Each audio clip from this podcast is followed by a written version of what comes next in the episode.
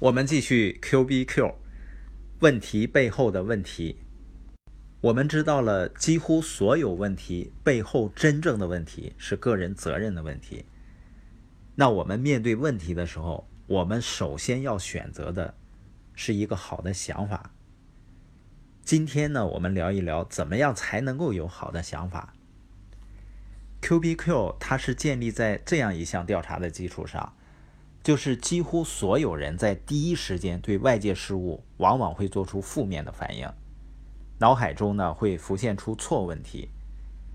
也就是说，人对事物的第一反应往往是消极的。但是如果每当需要做出选择的时候，我们都能够以客观的思维方式，在深层次的考虑一下最开始面临问题背后的问题，或者说呢？导致问题的真正内涵到底是什么？然后再进一步修正一下自己的想法，再提出更好的问题。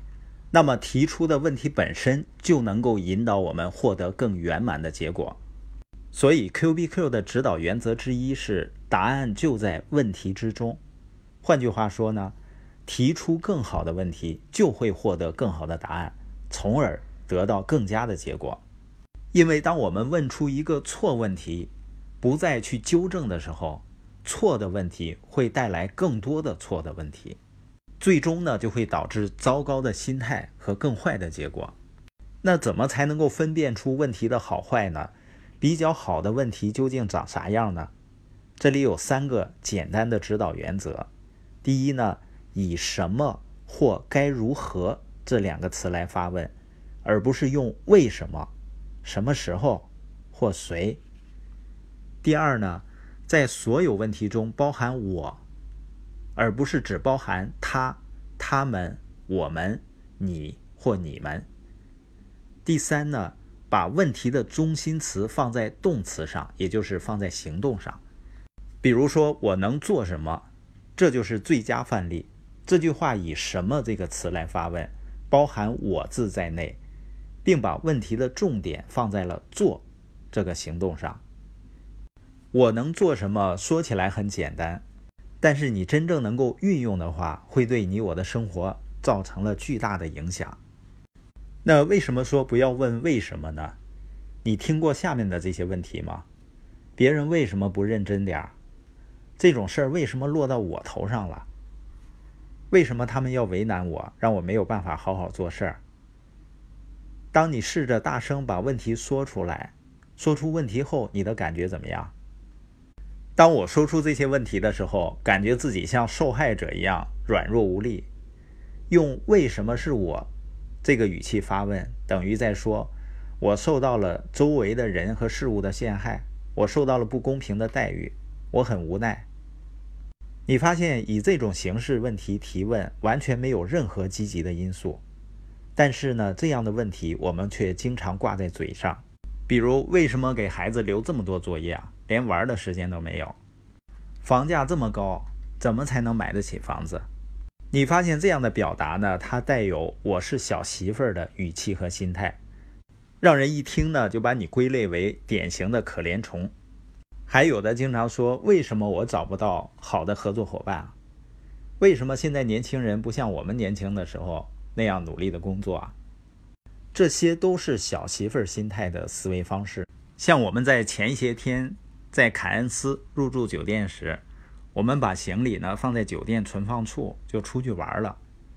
等晚上回到酒店的时候呢，行李被送到房间里了。这时我发现有一个袋子没有送上来，就去前台问。过了一段时间呢，酒店来了几个人，给我们看监控录像的截图。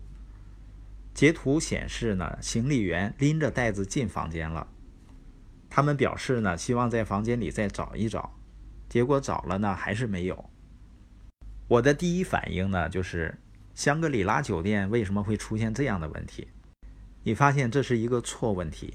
如果按照这个问题的思路继续想，可能会想：你录像里显示行李员把袋子拎进来了，难道是我的问题吗？我回房间确实没有看到啊。那正确的问题就是我能做什么？我要的是什么？我知道这件事儿，酒店行李员一定是在某个环节出了问题的。但袋子里呢，就是一些在超市里买的坚果、水果，还有洗漱用品。如果费半天周折，即使找到了，那我们晚上还要带孩子去夜市逛一逛，白天呢还要在沙滩上美美的晒太阳呢。这些事情都可能会耽误，可能会影响我们的心情。所以我跟工作人员说呢，你们就回去尽力找吧，明天跟那个已经下班的行李员再核实一下。看能否找到，找到就拿过来，找不到就算了。实际上，酒店后来也没有回复，估计是没找到。但我们出来玩，开心是最重要的，也没有再去找。我们之所以能够接受生活中一些不顺利的事情，所谓的，是因为在生活中我们也有很有运气的时候啊。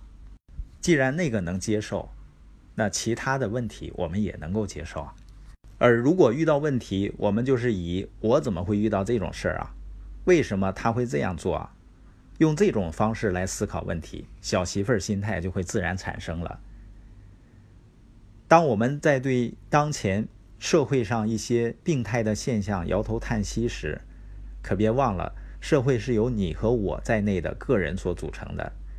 所以，如果想摆脱小媳妇儿想法，最好先从自身做起。Q B Q 的第一个指导原则是，所有的 Q B Q 必须以什么或该如何发问，而不是为什么、什么时候或者谁。今天播音的重点呢，就是提出正确的问题，给自己带来好的想法，那样才能够最终给我们带来真正想要的好的结果。